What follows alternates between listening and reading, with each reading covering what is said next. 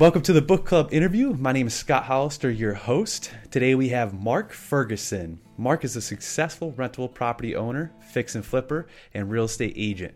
Mark bought his first rental property on his own in December of 2010, and Mark bought rentals with partners prior to 2010, and now he has 19 rentals. He has fixed and flipped over 150 houses since 2001 and has been a real estate agent since 2001 as well. Over the years, he has learned the best way to find rentals, get great deals, manage properties, finance properties, find great markets, and build wealth with rentals. In his book, Mark gives you all the information you need to be a successful rental property investor.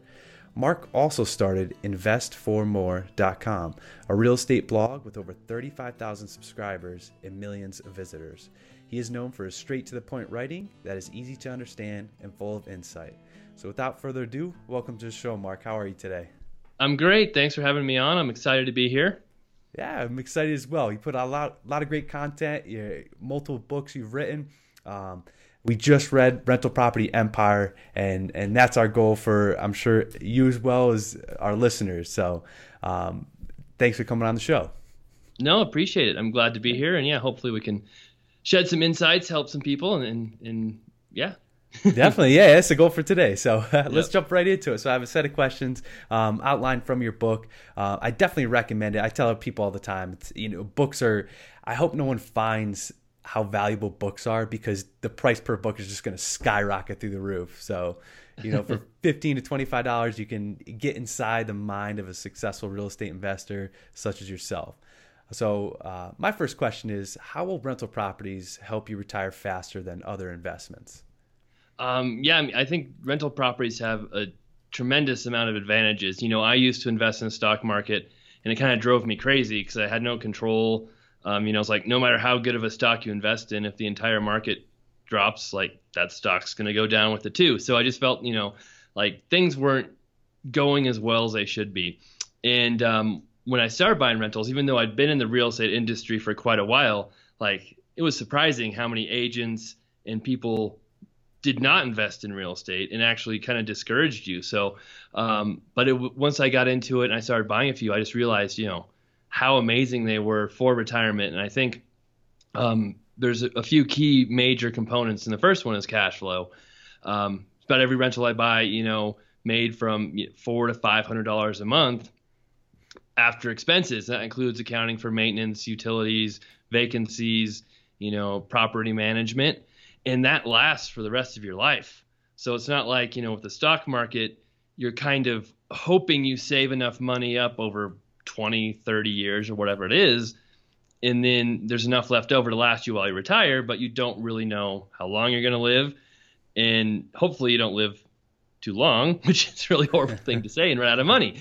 Um, with rentals, you know, that money, you kind of know what you have coming in every month. You know, there, there'll be some differences if you have to do an eviction or some problems with tenants, but you kind of have a really good idea of what that income is. So that's one of the things I really loved about them was kind of like, okay, if I just, you know, add another rental property, I know how much income I'm adding this month, and that's pretty much going to last me forever.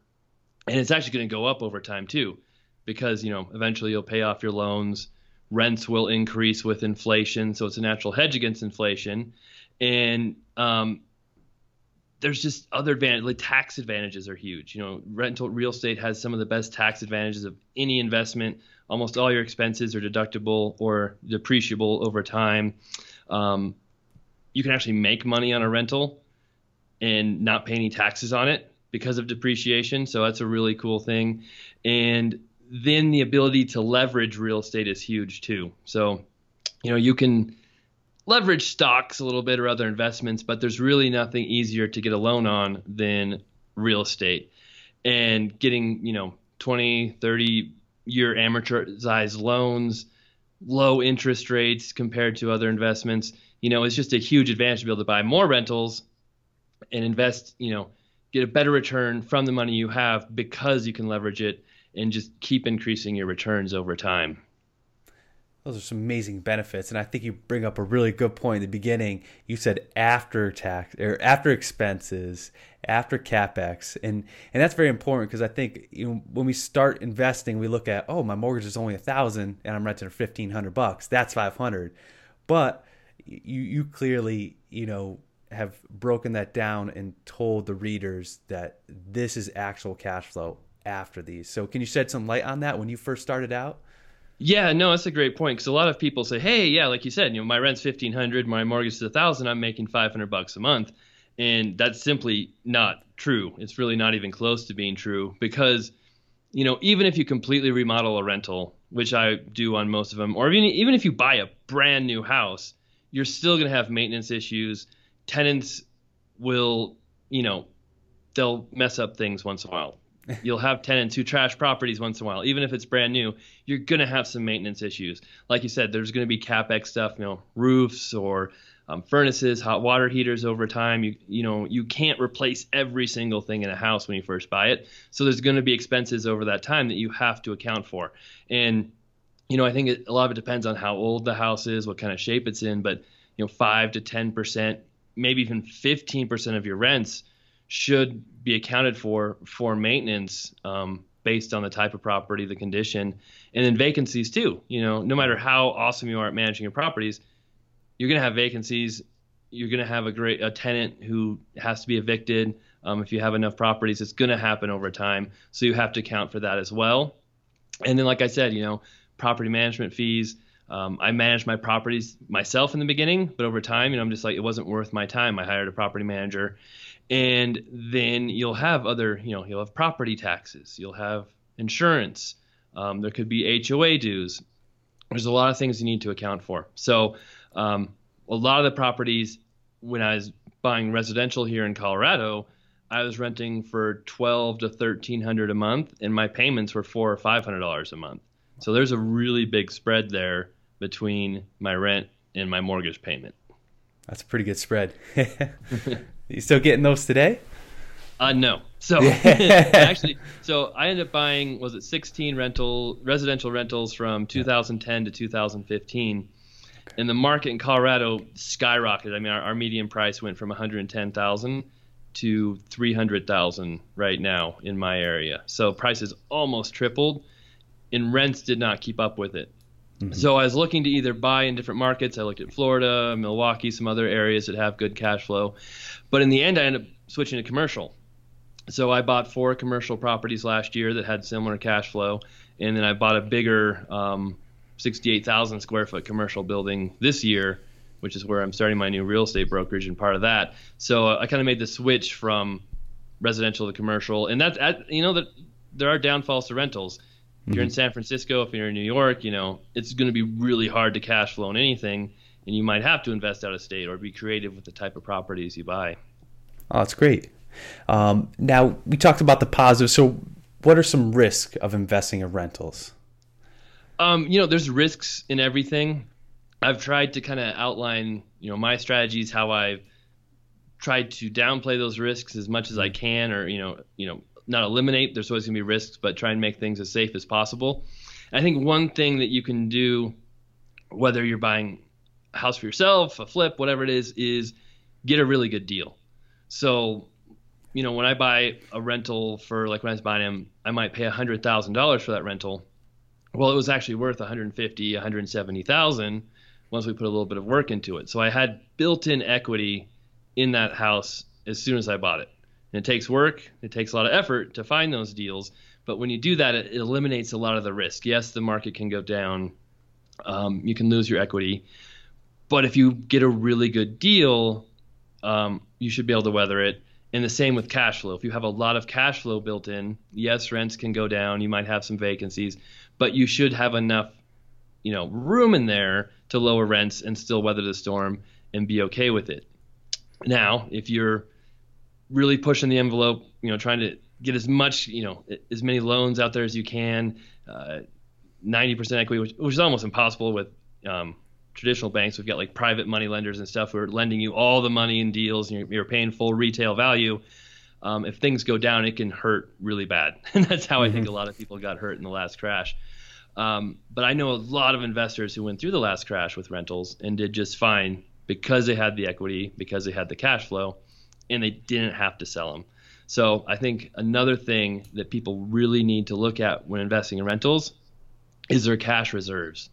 Um, you know, if you've got twenty thousand dollars to buy a rental property, and you spend all twenty thousand of that on the down payment, and you know maybe a few repairs, and you've got nothing left over, you're in a really risky position. You know, you need to have some cash reserves left over. Um, I like to say at least five thousand is a bare bare minimum. You know, in case it takes a while to rent the property or something happens down mm-hmm. the road.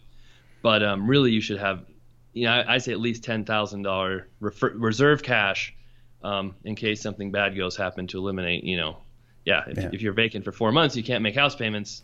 That you're in a you're in a pickle. yeah, no, that's some great advice. Um, and I loved how you broke it down in the book.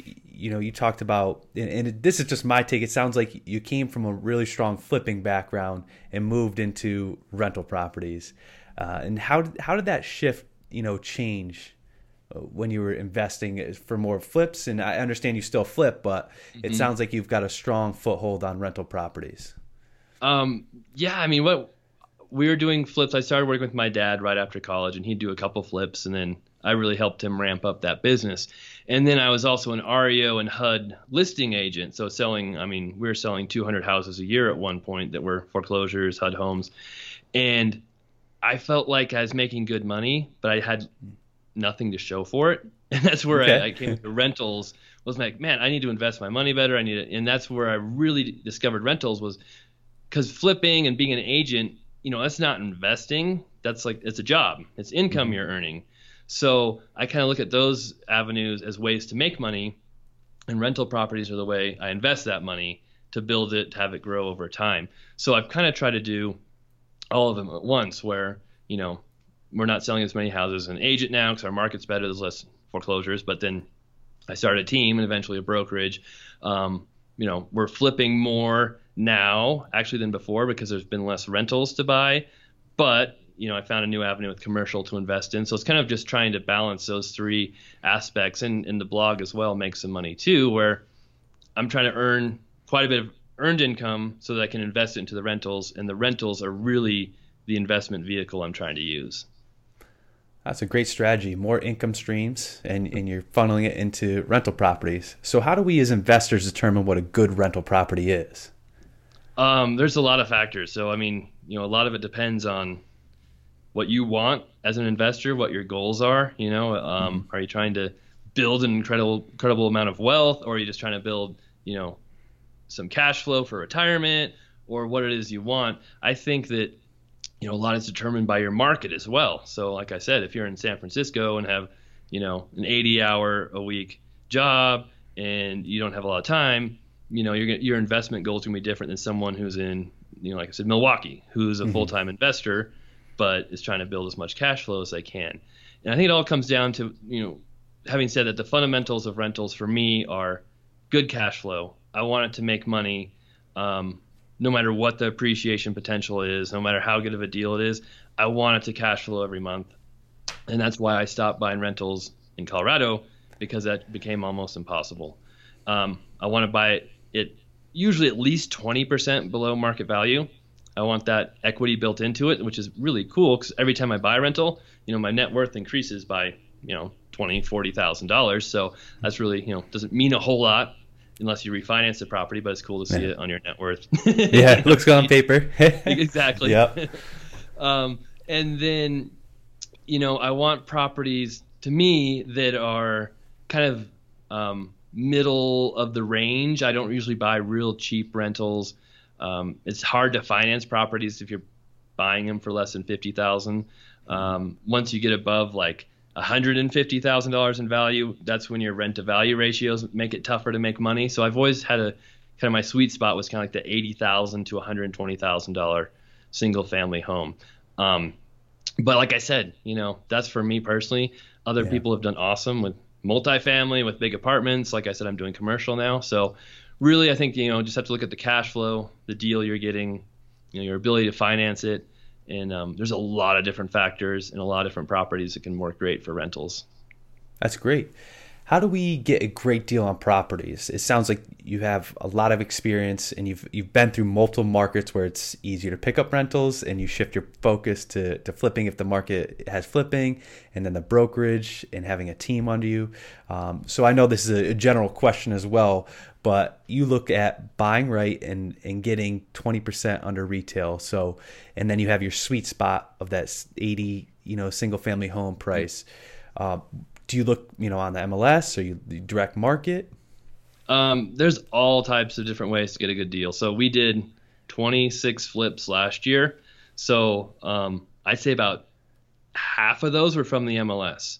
And even though we're in Colorado and one of the hottest markets in the country, um, being an agent is a huge advantage to getting those deals. So there are still deals in the MLS, but it's hard. It's not easy. Mm-hmm. Um, we do do direct marketing too. So we'll send out postcards and, and letters to absentee owners, estates, you know, things like that. Um, I've bought houses from Facebook Marketplace, Craigslist, Zillow, um, the foreclosure sales. So there's a lot of different ways to get deals. Networking, you know, some agents mm-hmm. or people I know will bring me deals because they know who I am and that I will perform if they bring me something. Um, so it's just over time, it's just kind of building one, um, you know, source at a time and just keeping all those open because we'll have some years where, like I said, MLS will be killer. And We'll get lots of them. The next year there'll be like nothing on MLS. So maybe it's direct marketing or you know yeah. something else where we're finding deals. So you know, it used to be we we bought 90% of our flips from the foreclosure sales, and that was when there 30 or to 40 of them were popping out a week there, and now there's one or two going to those sales, and it's almost impossible. So um, just having a diversified source of deals has, has worked really well for us. Well said. Casting a wide net. yep. Um, this is a really tricky question, especially uh, for the beginning investor, and I, I, understand it gets harder as you, you scale up. So, what's the best way to finance rentals? You know, even if you have more than four or even more than ten rental properties. Yeah, no, that's kind of why I first started my blog in the first place. Called Invest Four More was a play on words for getting more than four mortgages with rentals. So um, what I found when I had my fourth mortgage was, you know, I, would used a mortgage broker before for my other rentals, and it was no problem. Um, so first starting out, you know, conventional lenders, big banks, if you've got good credit, good debt to income ratios, you know, you should be able to get financing on your rental through them. But once you have four mortgages, a lot of those big banks will flat out tell you, oh, you can't get any more mortgages. You know, Chase, Bank of America, Wells Fargo. Um, the truth is they just won't give you more than four. That's their internal policies. There's no law. There's nothing that says you can't have more than four mortgages. So at that point, you can look towards smaller banks. Um, there's still some conventional lenders who'll do up to 10.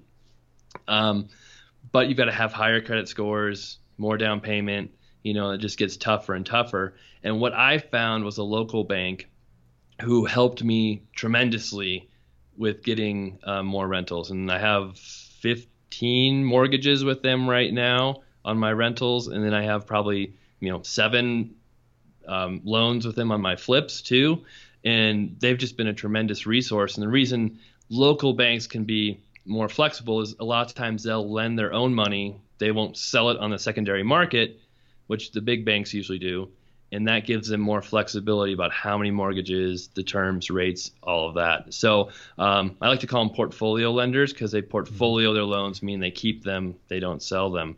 And really, um, a lot of them are local. A lot of them are only up in one state or a couple of states, so you've got to do some work to dig to find them. Mm-hmm. And then in the last couple of years, there's been some big national lenders who have popped up as well, just for rental property owners and a lot of times they don't even care as much about credit, debt to income ratio. They're just looking at the property, but they'll have a little higher rates um, than some of the local banks. But there, there are definitely a lot of options out there now for, for uh, rental property owners. I hear this common theme of relationships keep coming back, um, you know, through the conversation and, you know, getting lead flow and people knowing that you have that reputation to close and with the banks and getting financing, you have that reputation. So how hard was that to build that reputation with that local bank at first? Did you just go knock on the door, say, Hey, this is what I'm doing? No, it, it was, um, it wasn't super easy because uh, I, I think it's before I bought my first rental. Um, someone had suggested this bank. Said, "Oh, they're great for investors. Go talk to them." So I went and talked to this guy, and I sat down, and he did not give a rat's whatever about me. He's just like basically blew me. I'm like, hey, I get a loan. He's like, eh. He's like, yeah. maybe. He's like, if you transfer all your accounts over here, give us all your tax returns, do all this stuff, we'll consider it. I'm like, oh, okay. And then at that point, I hadn't bought my first one, so I didn't need them yet.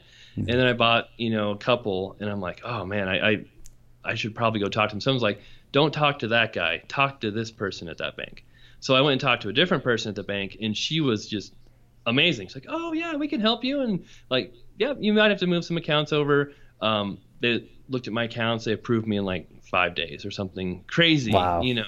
And I was like, oh, "That's are you sure we're approved?" Like, "Oh yeah, we're good to go." I'm like, "No, don't you need?" I'm like, "Shit, no." We're, I'm like, "Okay." and that's good. Um, I think part of it helped that I had um, already bought some rentals, so she saw, "Hey, I'm serious," because there's a lot of investors out there who, you know, want to invest but never actually do anything. Mm-hmm. And I think some bankers, some agents, you know, are like, uh, you know, another guy who's never going to buy a house. Or mm-hmm. so you have to be prepared when you go talk to a bank. You can't just show up and expect them to do everything for you and figure out what you need. You've got to be prepared. Either have experience buying already. If you don't, you know, do some research. Bring them a potential deal or a potential rental. Show them you've put some work into it, that you've prepared, and that goes a long way to, to getting your foot in the door. Those are some great tips of building relationships with some local banks. um, so, what are some, some, ways to invest in rentals with less cash? I hear it all the time. You know, just starting out, I'm, I'm sure it's really hard to save a lot of capital. Uh, do you have any you know tips or tricks that you use when you were just starting out? Um, yeah, I mean, when I when I bought my first rental, like I said, even though I was making good money, it still seems like the more money you make, the easier it is to spend it, and it goes away very quickly. Yeah, but goes um, quick. you have a family, you get married, all kinds of stuff goes on. But I actually, um, refinance my personal house was how I got the down payment for my first rental, and then it kind of ballooned from there. And I've used quite a few refinances in different ways to keep building up cash. But for other people, I mean, there's so many different options out there. One thing I wish I would have done from the beginning was use kind of my owner occupancy status to buy a rental, move, buy another one, move. And it's, you know, there's huge advantages for people who live in a house. You know, you can put three and a half percent down with FHA. If you have any kind of veteran, you know, status or in the military, you can put zero percent down with no mortgage insurance. It's an amazing benefit.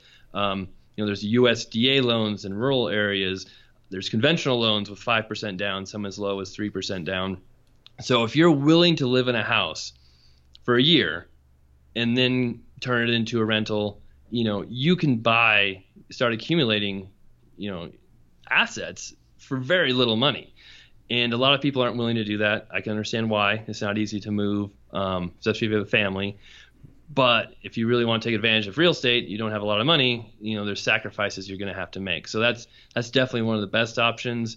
Um, partnering with people can work, but that can be tricky with rentals. Still possible. I'm getting private money loans again, but that's you know tricky too with no experience. It's kind of like, hey, you know, people don't want to lend to me if I don't have experience. But then, how do I get experience if nobody will lend to me? So yeah, where do you start? Chicken before the egg conversation. yep. yep, exactly. So um, the owner occupancy thing is one of the best out there. House hacking, you know, you know, living in one unit while you rent out a couple others is a great way to get into it. Um, if you do have a little bit of money, you know, the BRRRR method, the buy, refinance, you know, repair it. Then once you've had it for a little while, refinance it, take your money out, keep doing it over and over again. So there are a lot of strategies out there. Um, and there's the straight, you know, put 20% down too. Mm-hmm. But I think, you know, I've done a lot of refinances that have helped me build bigger because, you know, I've got really good deals. That's the key to, to using the refinancing strategy. You can't buy a house at full retail and hope it goes up 20% in value. You got to buy a house, you know, 20% less in value and then refinance it later on. Correct. You bake that equity in when you buy, and that's that's yep. it's that common theme that you keep coming through, um, and that I think is is truly the best way. I started out with um, two single family homes on the same lot, rented out one, got a roommate in the other with the FHA loan, so I can echo that same you know process. It helped a lot. It did because I was able to pull a HELOC for the next property after I paid down a little bit of the the equity and mm-hmm. and use that for the BRRRR method that you mess. You know, just keep refinancing and keep repeating. So it helped yep. a lot. You know? Exactly. And then, and plus at the same time you're building a track record and showing people, hey, you know, I know what I'm doing. I can do this, which makes everything so much easier. It does, and that's that relationship. At first, it was it was hard money, you know, twelve percent, three points, and then all of a sudden, you know, your friend's mom come knocking, and she wants eight to ten percent, and she's excited, you're excited, so helps out. yep. so so once we own the properties, do you have any uh, tips on how to repair and maintain them correctly? Um, yeah, I mean, you know, there's a lot that goes into screening tenants first. You know, that's the, the main thing is really making sure you've got good tenants in there, taking your time, checking credit, checking background. Um, that's why I started using property management, just because I wasn't doing a good job of it myself because I was so busy with other things. So, and then once, yeah, once you get them in there, you know, we've always kind of had a strategy of sending someone in there once a quarter to replace air filters for furnaces, check the smoke alarms, check the carbon monoxide detectors. At the same time, they can look around the house and say, "Hey, is it you know is it clean? Is it nice? They have pets in there they're not supposed to have." So that's a really good way to kind of keep track of things and um, make sure the tenants are maintaining them, repairing them. Um, with rentals, you know, you don't have to make them really, really nice. You don't have to replace every single thing in there to rent them, but you still need to make them safe. You know, we always have made sure the electrical systems, the furnaces, uh, um, plumbing is all you know safe and works right. Um, and then you know something else to consider too is it's weird because some of the biggest problems we've had have been from tenants we've had for a couple of years. Like they start out really well, and then something happened in their life where they lost their job, they had some kind of other issue, and they went downhill, um, stopped paying rent. Sometimes they messed up the property pretty good. So one thing I've kind of really started to do is if we renew a lease, you know, I want to recheck their credit and recheck their job history and make sure things are still going okay. Because when you're, you know, you're getting a brand new tenant, a lot of times you're checking all those things, making sure they're they're in good, you know, credit score okay, you have enough money to pay for rent. But if you renew the lease three times, a lot of things could have happened in that time, and you might catch a big problem if you check their credit, check their job history again before you renew that lease. Great. Now, in terms of, I, I heard it uh, very briefly. So I, I used to be a I'm gonna do it all type of guy, and it sounded like you came from that same uh, path, the you know swinging the hammer in the beginning, and then stepping out of the business. So how did that mind shift happen? Was there a certain amount of rental properties, or you just like I I can't juggle so much?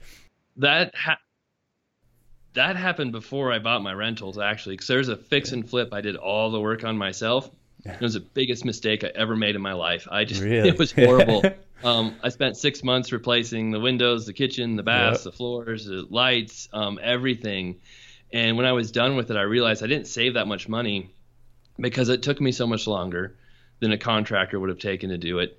Um, the work wasn't as good as a contractor would have done it. And then I was spending so much time on that house that I wasn't selling houses as an agent. I wasn't finding new houses to flip and so the opportunity cost was huge. Mm-hmm. So from that point forward, I stopped painting, I stopped doing anything. And I'm just like, okay, that is not where my best use of time is. I'm going to hire that stuff out and I'm going to focus on finding deals, um, you know, selling houses, running my business. And so from the very beginning, when I bought my first rental, I never did a thing to them myself. I always hired that out. But I had to learn that from flipping that just my use of time and where I could better spend it was not doing the manual labor on houses for me. Smart man. yeah.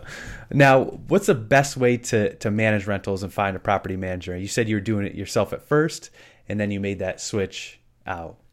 Yeah, and you know, I was kind of lucky because I have a, a, team, you know, some agents on my real estate team, and so I had one of my agents start managing them. We trained him a little bit, and that transition was pretty smooth but my my sister's been in the property management business. You know, I've been around real estate my whole life, so I've seen a lot of things a bad property management company can do.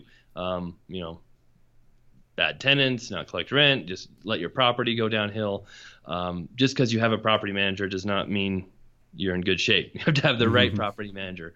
So one thing my sister always told me, which helped a ton when picking a property management company, was call them up and pretend that you're a tenant so, you know, see, you know, find an ad or something, you know, if you're, if you're looking for a certain property management company and pretend you're a tenant. See how long, if they answer the phone, see how long it takes to call them back. See if they know about the property.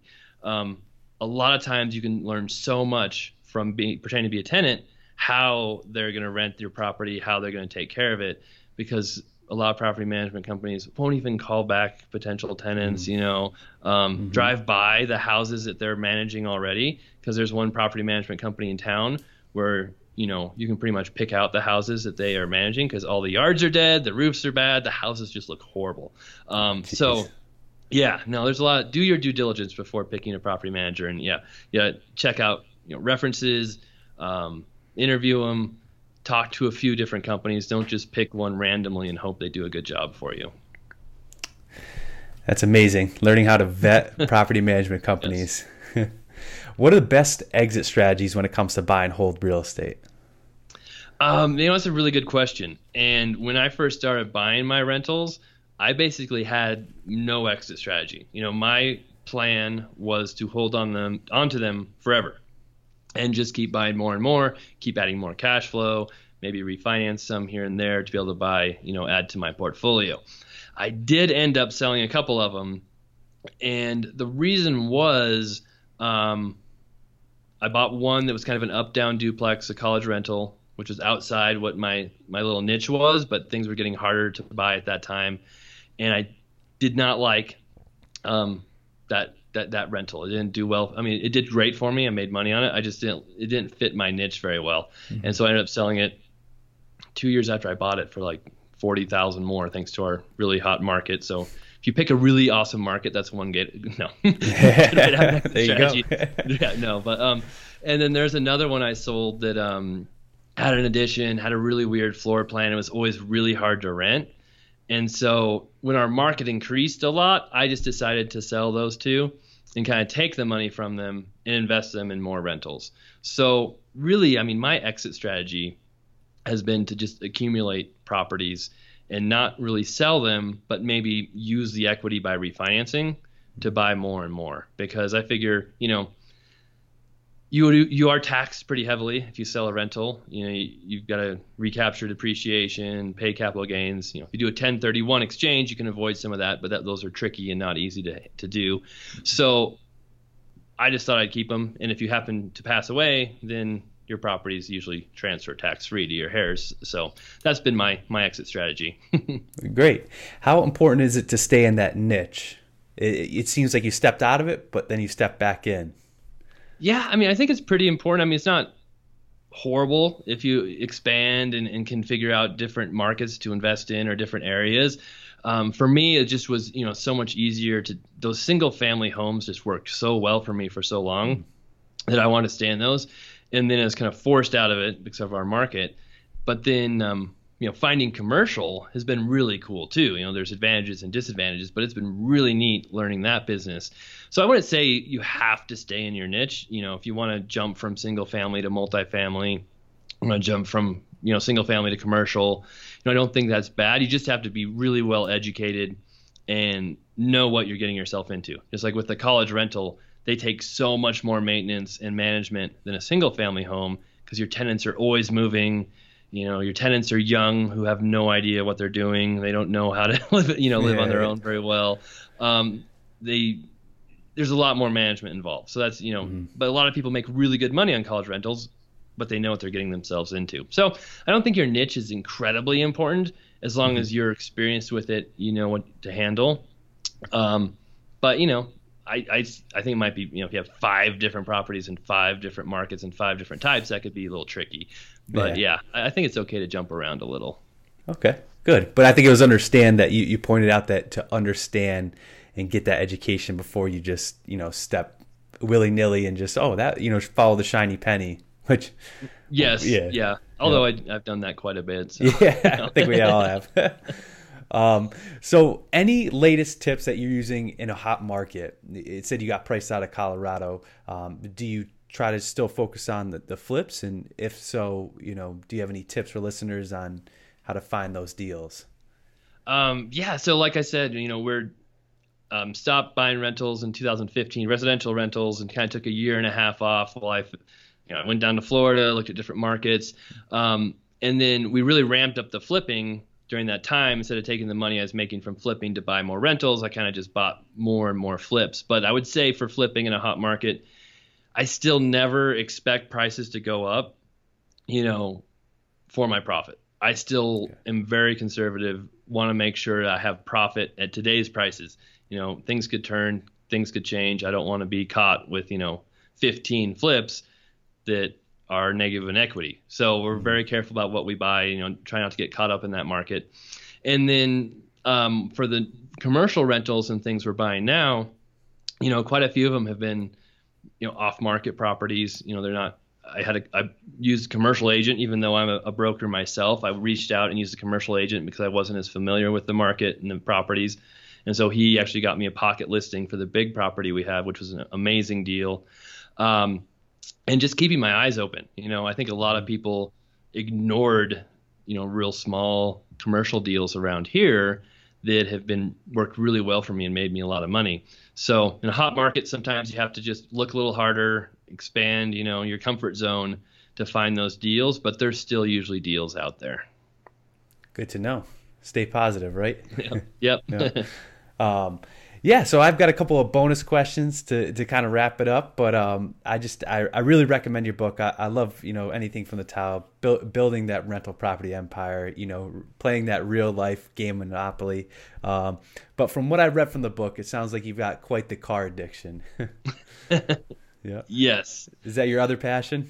Yeah, that's definitely one of my passions. It was a, a huge motivator for me as well to kind of build my business. It's just you know I'd have pictures of cars on my phone all the time, my screens, and just kind of like imagining myself driving to work every day in a different car than what I had. So it was uh, yeah. it was really cool. And then um, yeah, in 2014, I ended up buying a Lamborghini Diablo, which is like a dream of mine since I was six, and that was a crazy, awesome experience. And and then um, yeah, since then I've I've had a few others. I bought a a Lotus Esprit V8 twin turbo and um, then I actually just bought a couple weeks ago a 1981 Aston Martin V8, which was a dream of mine for years. A lot of people don't know about those cars, but they're super rare and cool. And then I've got you know a couple other Porsche 928 and old Mustang 50. So um, nice. yeah, I have a bit of an addiction to cars. That's good. Um, so what's the uh, biggest uh, benefit and downfall from owning the Lamborghini? I'm sure it's all hyped up to what it is and and what was the first thing that you you know you said about it that was positive when you got it? Um, well, one thing that's crazy was just the mindset and the attitude about because I always wanted one and dreamed of having one, but I think yeah. you know, kind of in the back of my head, I'm like, well, I'm never really going to get one. And then um, once I learned, you know, how to actually buy them, and I started doing well in my business, and I was like, oh man, I could actually buy one of these. Like my world kind of flipped upside down. I was like, oh man, what are people going to think of me? Oh, I'm just yeah. going to be this big jerk with it. Oh, what am I doing? And then I like, I had to stop and make, holy cow, like my attitude is horrible about this. So um, that was kind of one thing I realized was just like, you know, how much my attitude affected uh, my success and different things going on in my life. But once I got over that and I, I bought it like people were really cool. I mean, people loved it. People are awesome. There's yeah. a few people out there who are, you know, will be jerks about it, but for the most yeah. part, it's been really cool sharing it, taking to car shows. Um, it's allowed me to network with an incredible amount of people. I've met some really good friends, really successful, wealthy people from car shows, other people who have Lamborghinis. Um, you know, because it's like it's an older, you know, 99. It's not like a brand new Huracan or Aventador mm-hmm. where you know, a lot of time, not not there's anything wrong with that, where people, you know, aren't exactly huge car guys. They just want a Lamborghini yeah. when they buy those. Mm-hmm. And when you have an older one, you kind of attract a different group of people who are like kind of like more aficionados, like, oh, that's, that's cool. So, yeah. Um, I've met some really cool guys. Uh, one guy has 85 cars here in northern Colorado, including like 11 Lamborghinis. So um, it's crazy how that's worked out. And then at yeah. the same time, the car doubled in value since I bought it so that okay. hasn't hurt either. So I mean, there's there's definitely more maintenance and things that go along yeah. with those type of cars. But again, you know, do your research, know what you're getting into, and uh, it's yeah, it's pretty it's pretty fun. That's great. So, what's your favorite classic exotic car of all time? And I believe you and Jerry Seinfeld sh- uh, share the same answer. um, hopefully, uh, yeah, it changes once in a while, but it's still got to be the Miura, the yep. Lamborghini yeah. Miura. Um, and the Countach is close there but uh, yeah, and it, it, when I first wrote, well, when, when I first started my blog, I think the Miura was like three hundred thousand. You could get one, and now they're like a million and a half or two million. It's crazy. So crazy. Yeah. That's good though. Um, yep. So, any uh, new car purchases coming up? I don't have any plans right now. Like I said, I always yep. wanted a Countach at some point, yep. but um, you know, they're still they're pricey, and finding a good one's tough. And I just bought the Aston Martin, so I'm going to take it easy for a little while. there you go. Run out of garage space. right. Yes. So, uh, do you want to tell listeners anywhere you know we could find more information about you? I know you've written multiple books. You've got a great blog. If you could just tell us, you know, where to find you, that'd be great. Yeah, no, investfourmore.com is, is the best place. It's invest, like I said, the number F O U R M O R E.com, and that was based off of getting more than four mortgages on rentals. Um, you can email me, mark at investfourmore.com. But yeah, we've got like 500 articles, I think, on the site. I've got a weekly podcast I do. Um, I have a ton of YouTube videos on my YouTube channel. Search for Mark Ferguson or Invest Four More. We try to do before and afters on all my flips and rentals. And then, um, yeah, my books on Amazon. I think we have six paperback books, and three of them are in audio. So, books on agents, flipping, rentals, mindset, negotiating, all kinds of good stuff on there. Amazing. Well, thank you so much, Mark, for being on the show today. I had a, a blast. I learned so much from reading your book, and uh, hope the listeners go out and grab a copy and, and find your other books as well. Oh, thank you, Scott. It was a, a fun time. I'm glad you had me, and I really appreciate it. Thanks, Mark. And that concludes our book club interview with author Mark Ferguson, who wrote the book Build a Rental Property Empire, the no nonsense book on finding deals, financing the right way, and managing wisely. Mark does a great job writing his books and his content on investfourmore.com. I highly recommend you get a copy today if you want to build your own rental property portfolio. Don't forget to subscribe on iTunes and check out our Facebook page at the Book Club Interview. And that's it for today, and we'll see you next time.